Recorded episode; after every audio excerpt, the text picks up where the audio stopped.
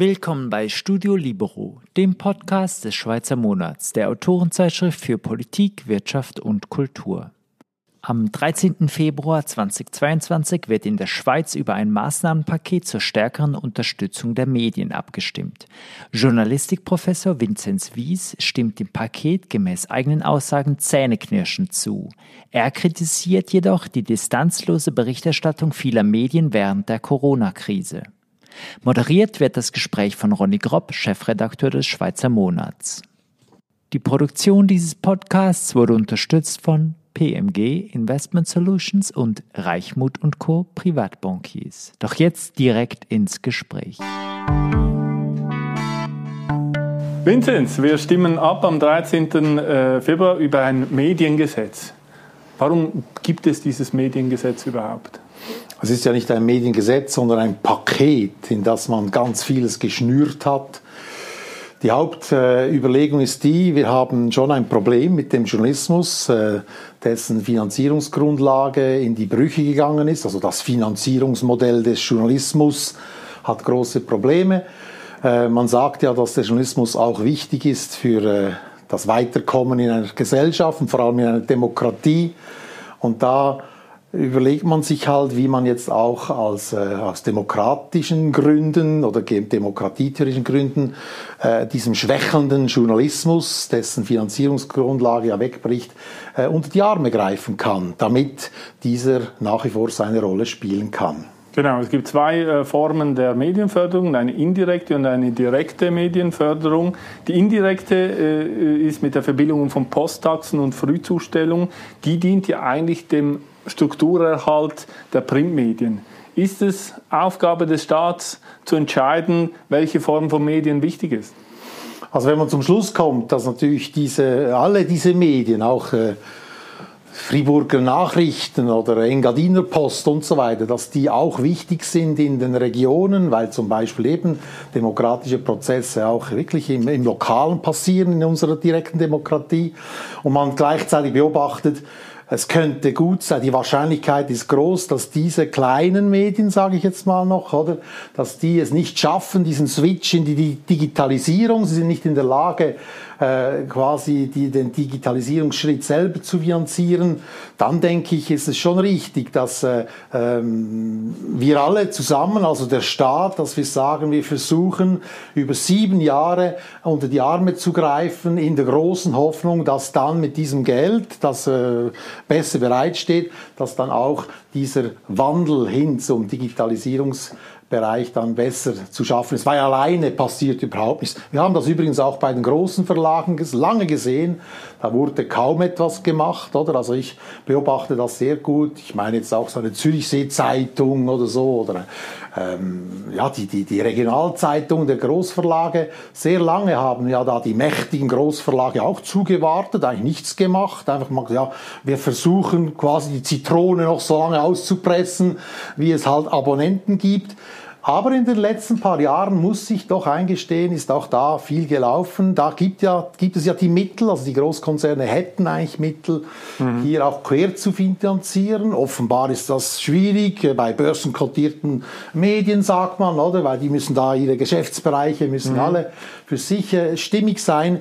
Äh, da ist schon was passiert, aber eben nur dort, oder? Und äh, bei den kleinen äh, äh, Medien, die eben auch davon abhängig sind, dass sie halt zugestellt werden, oder? Dass die Leute nicht noch mehr bezahlen müssen, damit sie die Zeitung im Briefkasten haben bei diesen ist das unwahrscheinlich, dass irgendwas mhm. passiert. Also wenn es wichtig ist, dass diese Medien noch da sind, auch in sieben Jahren, dann sehe ich schon eine Notwendigkeit, dass man hier auch die Struktur äh, äh bereitstellt äh, und hilft, dass äh, vielleicht in diesen sieben Jahren was passiert. Genau, diese Subventionen sind auf sieben Jahre äh, beschränkt und dann äh, will man in fünf Jahren darüber diskutieren, äh, was jetzt passiert.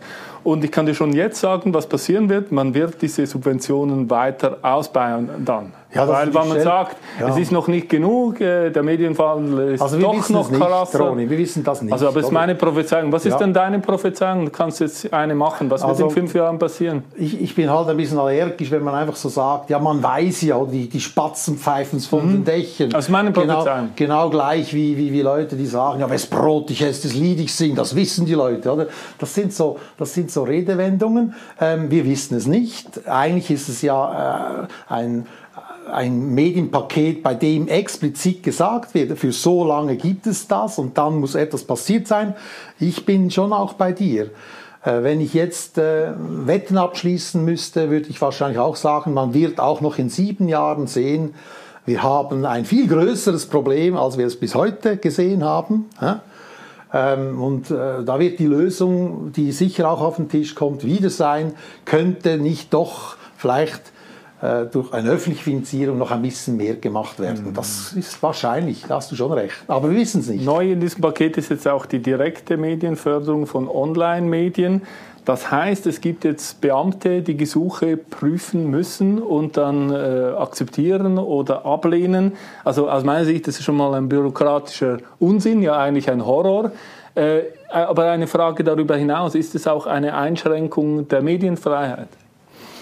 Also die Kriterien, die ja da äh, herangezogen werden, um dann zu entscheiden, ja, das Gesuch wird bewilligt und da macht der Beamte, wie du ihn siehst, da den Stempel drauf. den Stempel drauf die sind ja wirklich nur schematisch und die sind eigentlich formal, oder? Also da kann, kann auch eine Maschine, würde ich sagen, könnte eigentlich sagen, ja, das geht durch, diese Kriterien sind erfüllt, da gibt es ja eine Finanzierung, im Markt hat man schon bewiesen, dass man etwas kann.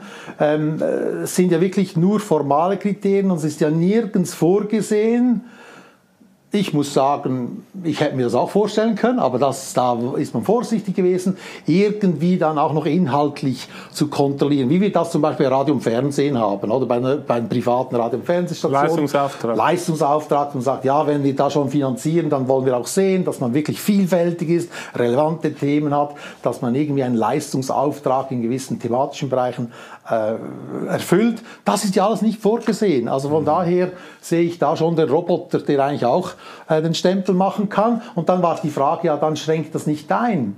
Ich denke, weil die, also natürlich muss man ein bisschen Aufwand betreiben und mal zeigen, wie man da arbeitet, woher das Geld kommt und so weiter.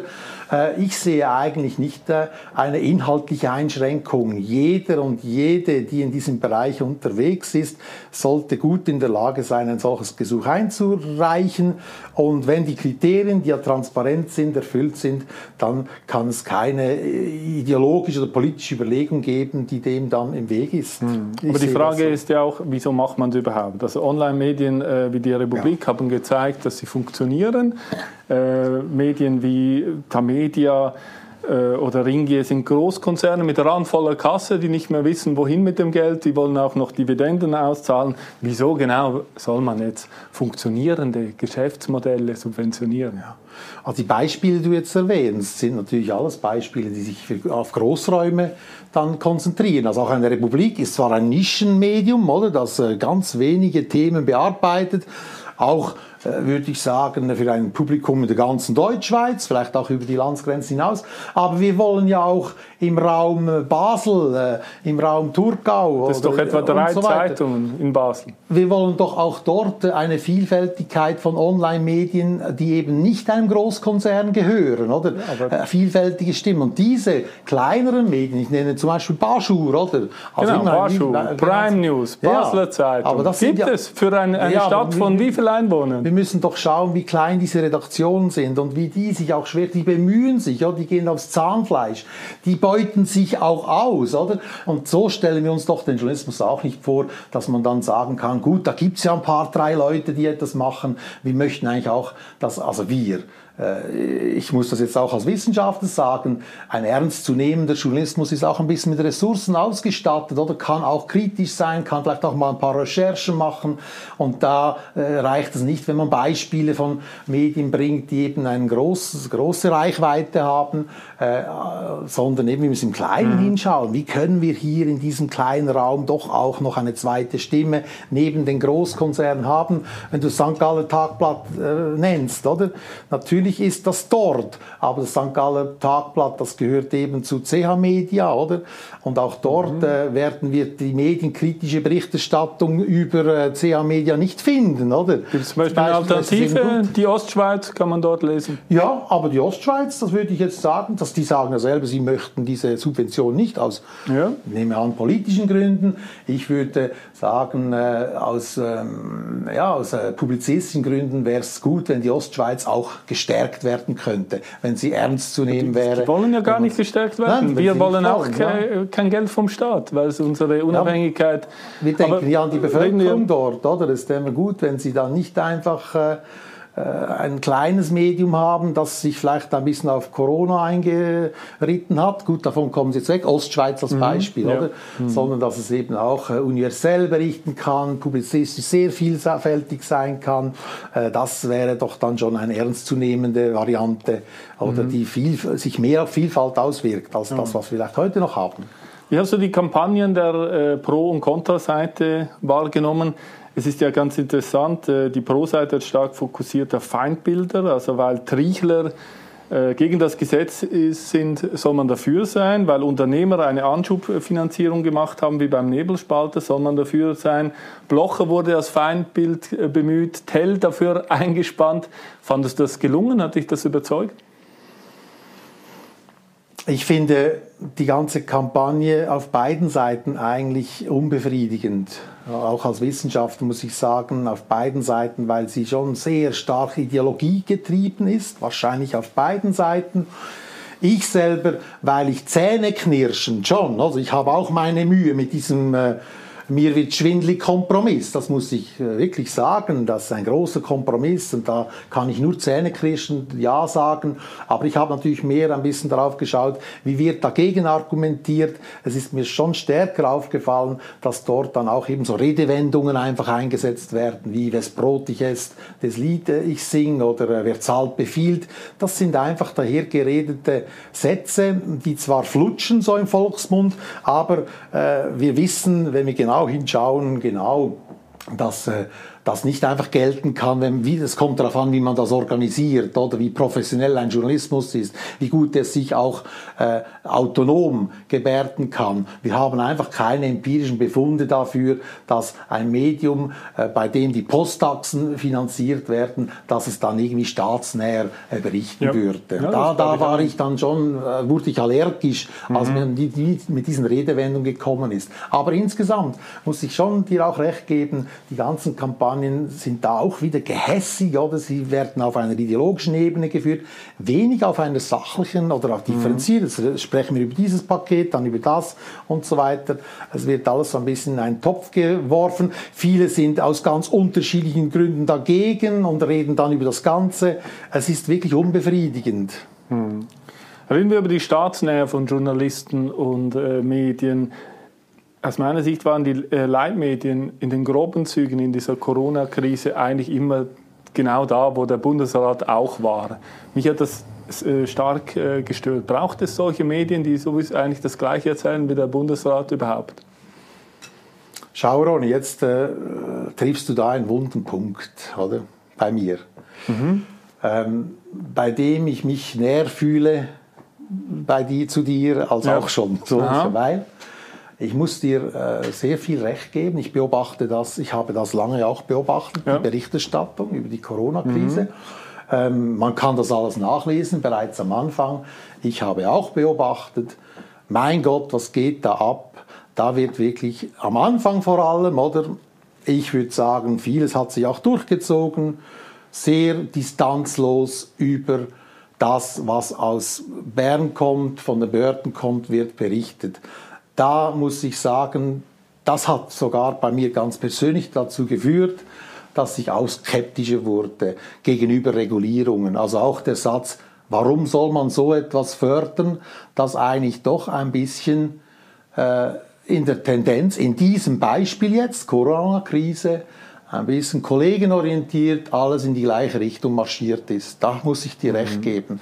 Und da verstehe ich auch sehr viele Skeptiker, die sagen, wir sind enttäuscht von der Medienberichterstattung, weil wir ausgeschlossen wurden. Das, das ist so. Ja. Wir wurden Covidioten genannt. Ja. Dabei bin ich eine, eine alleinerziehende Mutter. Ich mache mir Sorgen. Ich habe eine mhm. Intuition, ein Gefühl, das Impfen tut irgendwie nicht gut. Es ist der falsche Weg und nicht der einzige Weg. Und jetzt bin ich eine Covidiotin und das lese ich sogar in diesen Medien. Oder? Ja. Und jetzt diese alleinerziehende Mutter, jetzt wird die gefragt, ja, könntest du vielleicht mithelfen? Die sind so wichtig, oder diese Medien, man sollte sie jetzt fördern. Da verstehe ich natürlich dieses Kapitel. Mhm. Ich denke, das war ein Sündenfall. Das ist äh, nach wie vor ein Sündenfall. Mhm. Ich halte nichts davon, wenn auch in einer solchen Krise, mein Gott, wann beginnt die Krise und hört sie auf, oder? Wenn dann irgendwie auch zum Beispiel gesagt wird, Medien müssten jetzt Regierungen unterstützen, oder?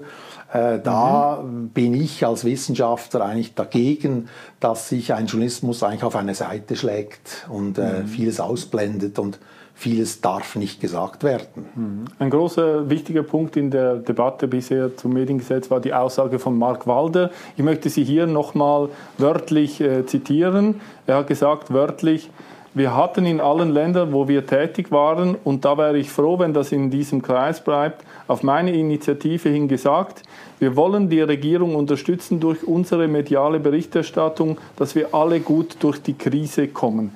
Wie ist das bei dir angekommen?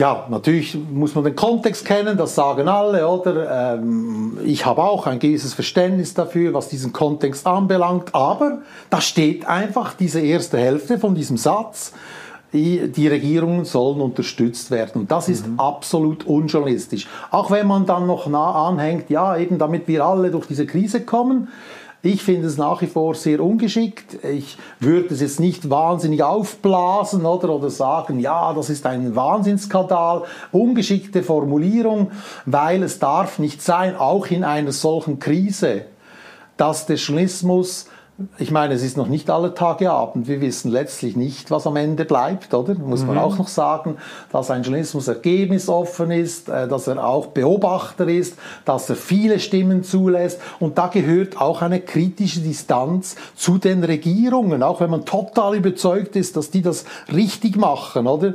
Als mhm. Journalist, äh, denke ich, ist es richtig, wenn man auf, auf Distanz geht und sagt, so, wir wollen einen offenen Diskurs, alle Stimmen haben ihren Platz und wir schlagen uns nicht nicht mit einer Kampagne auf eine Seite. Das kann man machen, wenn die Fußballnationalmannschaft spielt oder im Sportjournalismus von mir aus, oder? Aber bei so wichtigen gesellschaftlichen Themen, wie gehen wir da als Gesellschaft mit sowas um, oder? Da würde ich es einfach ratsam finden, mhm. wenn ein Journalismus sich nicht auf eine Seite schlägt, weil auch noch nicht alle Tage Abend ist. Es kann auch sein, das passiert ja zum Teil bei einer Minderheit, sind wir Völlig ein, das sehe ich auch so, als kleine Minder, die dann skeptisch werden, sagen, ich habe es immer schon gewusst, die stecken ja alle unter einer Decke, oder? Das ist ja die politische Elite mit den Medien, das ist Wasser auf die Mühle mhm. von diesen Stimmen, die mögen ganz klein sein, das können auch Spinner sein von mir aus, aber da ist eben etwas dran, oder? Und das sollte man verhindern, das muss vermieden werden, ungeschickt. Und um diesen Vertrauensverlust, also den Sie aber auch bei mir haben, also eben durch diese Berichterstattung in der Pandemie, dem könnten Sie entgegnen, indem Sie jetzt wieder staatskritischer werden, oder? Ja, natürlich. Also ich muss jetzt auch sagen, ähm, es war ja einfach ein Satz von einem CEO in einem bestimmten ja, ja, Zusammenhang.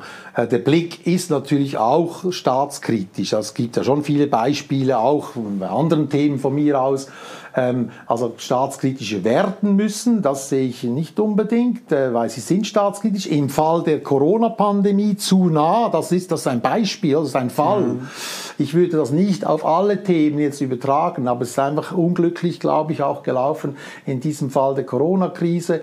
Es gibt ja schon auch staatskritische Stimmen, es gibt ja auch äh, Medien, die durchaus äh, nach wie vor diese Rolle genauso spielen. Deshalb bin ich nicht mehr einverstanden mit der Aussage, die müssen jetzt wieder werden, oder? Sie sollten mhm. einfach ihre Aufgaben ja. machen, oder?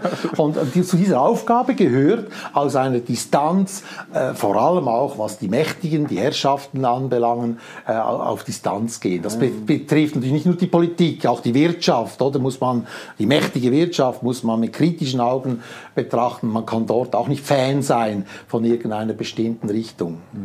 Also mich hat einfach wahnsinnig gestört, wie auch eben Alain Berset äh, eine Symbiose eingegangen ist mit diesem Ringe Verlag, wo man einfach wusste, okay, am Montag kommt wieder etwas von ihm und äh, es ist äh, ja. vorab, oder? Also, also wir müssen sicher ein Ringe-Gespräch führen, ja, ja, aber nein. ich finde es auch, äh, Ronny, da gebe ich dir auch recht, das sind nicht gute Entwicklungen. Mhm. Die Nähe sollte nicht auch noch äh, zur Schau gestellt werden. Genau, reden wir über dich. Du leitest den Forschungsbereich Journalistik an der ZHW. Ja. Woran bist du gerade dran? Was macht ihr?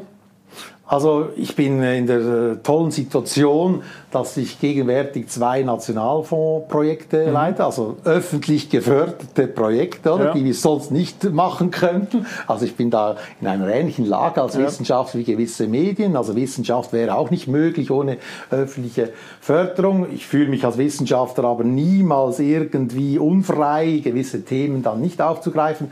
Innovation im Journalismus ist ein solches Projekt. International mit äh, Deutschland, Österreich, ähm, Spanien und UK. Zusammen untersuchen wir Innovationen im Journalismus. Wir schauen in all diesen Ländern, wo gibt es Innovationen, äh, wie werden die von Expertinnen und Experten auch ähm, begutachtet, warum, sie, warum sind sie innovativ und was sind die Rahmenbedingungen. Gibt es vielleicht sogar politische Rahmenbedingungen, jetzt wird es wieder spannend, oder? Mhm. Äh, dass die Politik sagt, so, wir versuchen in der Medienbranche Innovationen zu fördern. Hat das einen Einfluss? Sind es ökonomische Überlegungen, die dazu führen, dass man mhm. innovativ ist? Das sollte am Ende klar sein im Vergleich von diesen Ländern auch. Da wird ganz unterschiedlich auch gesteuert, oder? Also ich meine auch mhm. politisch gefördert. Da haben wir ganz verschiedene Innovationen. Also das beginnt bei Fact-Checking-Innovationen bis zu Diversity-Strategien oder in den mhm. Redaktionen. Das können wir alles auch, oder Podcasts und so weiter. Ähm, da kann man gut vergleichen, wie sich die in den einzelnen Ländern für, für, äh, unterscheiden und eben dann die Frage stellen, was sind die Triebfedern der Innovation, was führt zum Scheitern von Innovation. Ganz spannend. Das zweite Projekt, darf ich das gerade Ja, bitte. Äh, äh, das ist ein internationales Projekt auch. Da machen wir in einer internationalen Forschung mit. Da sind etwa 70 Länder global vertreten.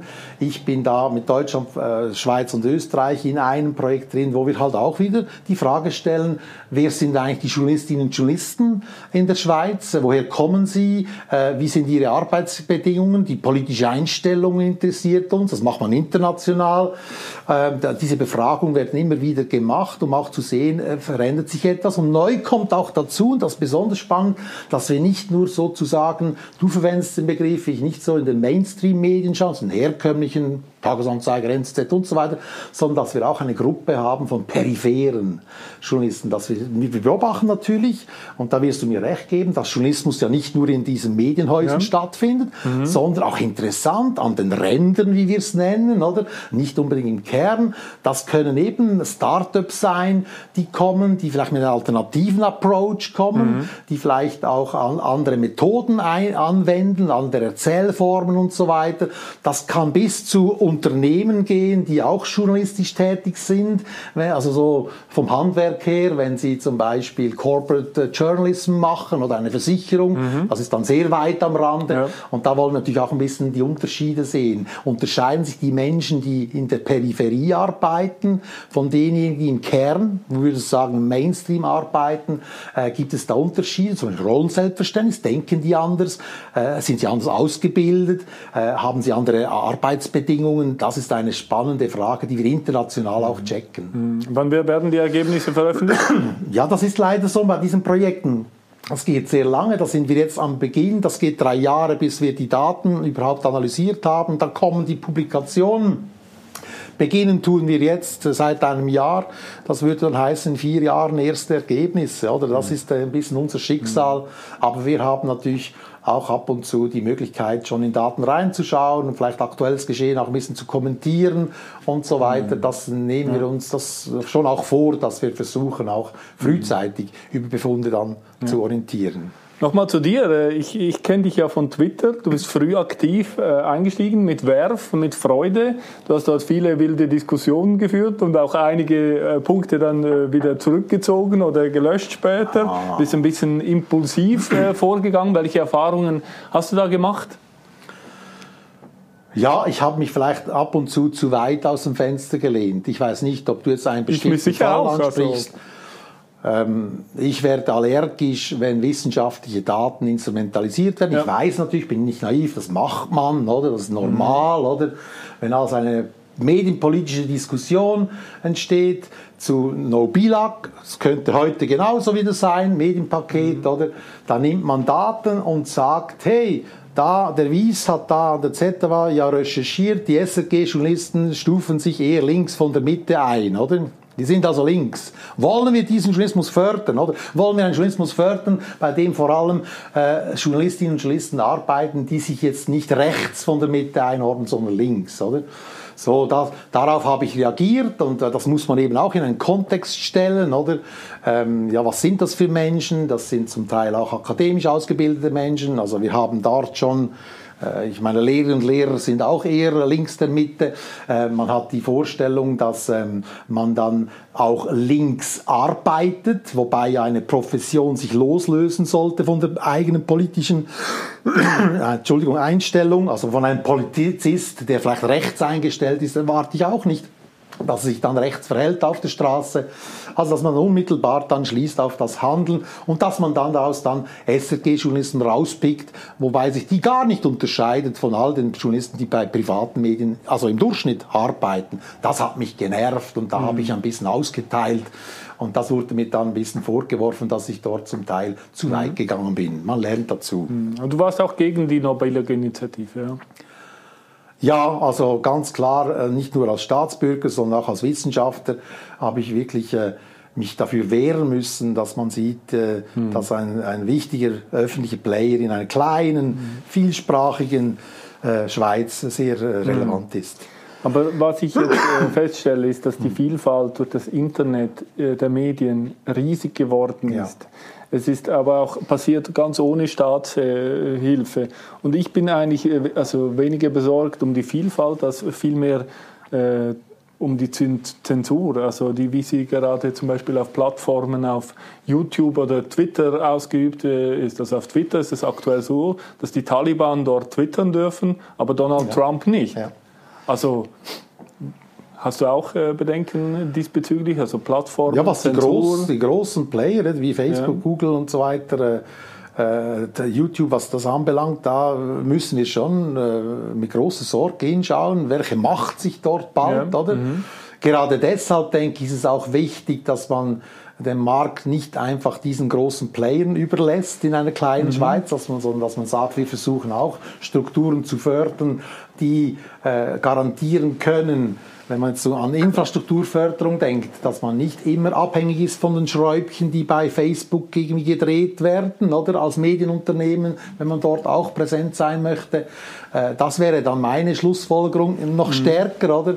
Es sind ja private Organisationen, die dort auch ähm, vorgeben, wer darf, wer darf nicht. Das macht mir schon auch Sorge. Da müssen wir ganz genau hinschauen. Aber wichtig ist ja auch die Realität zu sehen. Ich war gestern an einem Podium in Thun und da war die Schlussfrage, ja, was schauen Sie so im Fernsehen? Und ja. alle vier haben gesagt, also einer hat gesagt, äh, Christian Wasserfall, er schaue vor allem Livesport und äh, wir an, anderen drei haben gesagt, wir schauen eigentlich kein Fernsehen ja. mehr, oder? Ja. Und dann ist herausgekommen, dass man YouTube schaut und mhm. Netflix und Disney Plus und solche Sachen, oder? Also und man muss noch man muss genau hinschauen, was schaut man dann dort genau, oder?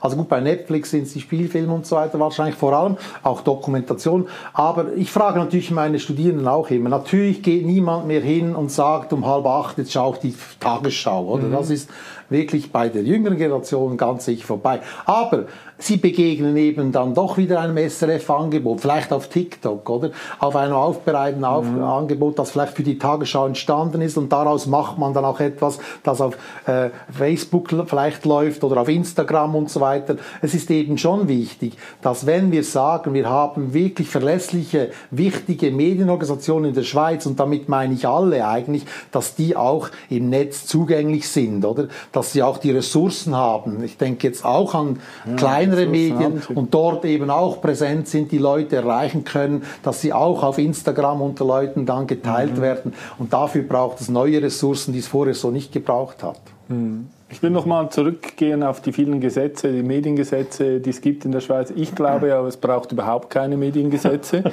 ähm, das Bundesgesetz über Radio und Fernsehen ja. habe ich gerade heute jetzt ja. nochmal äh, äh, heruntergeladen, hat ja. über 50 Seiten, ist das nicht völlig aus der Zeit gefallen? Kann man das nicht einfach abschaffen? Nein, man muss natürlich auch sagen, also diese äh, Radio Rottu oder so, das gäbe es nicht, wenn ein solches, ich nehme jetzt einfach ein Beispiel, oder? Wenn nicht auch gesehen würde, wir möchten dort im Oberwallis auch eine Stimme im elektronischen Bereich, die müssen natürlich auch äh, im digitalen Bereich fit werden. Äh, wenn wir das nicht machen würden, dann würde dieses Radio vielleicht von einem Großkonzern betrieben werden. Wir wollen aber eine unabhängige, autonome Stimme haben, die sich an einen Leistungsauftrag hält. Und deshalb ist es wichtig, dass ein solches Medium eine Chance mhm. hat. Und das fördert ja das Radio- und Fernsehgesetz, genau das. Also im elektronischen Bereich, dass wir auch hier in der Schweiz äh, in verschiedenen Kommunikationsräumen doch garantiert haben, dass gewisse Medien äh, unabhängig auch zu vielleicht mhm. Großkonzernen, wobei einige gehören auch den Großkonzernen, muss man sagen, ja, auch gefördert werden. Oder? Ja, aber wenn so. eine Nachfrage da ist, dann gibt es ja auch ein Angebot und dann, die Leute sind ja auch bereit, etwas zu finanzieren.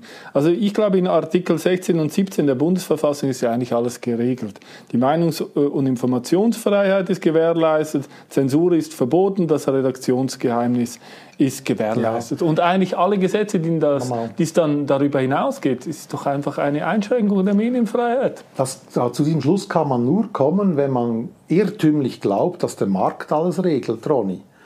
Aber das ist einfach nicht so. Das muss ich einfach als Medienwissenschaftler jetzt sagen. Das könnte man ideologisch streiten, was einem besser passt.